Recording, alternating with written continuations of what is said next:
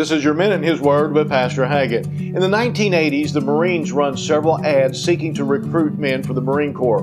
The main tagline was, We're looking for a few good men. The thought was that they were looking for the right men to do an important task in defending our nation. The Lord is also looking for people to go and live for Him in this unstable world. The Bible says in Isaiah chapter 6 and verse 8, Also I heard the voice of the Lord saying, Whom shall I send, and who will go for us?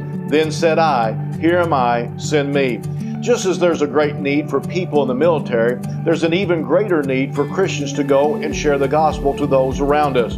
We're in a different type of battle, though. The battle we're fighting is against Satan, and we're trying to reach people with the truth of God's Word that they might have eternal life in heaven. So let us be like Isaiah and respond to the call and say, Here am I, send me. This has been your Minute in His Word, and if you don't have a church home, come pay us a visit here at Calvary Baptist Church in Marshall.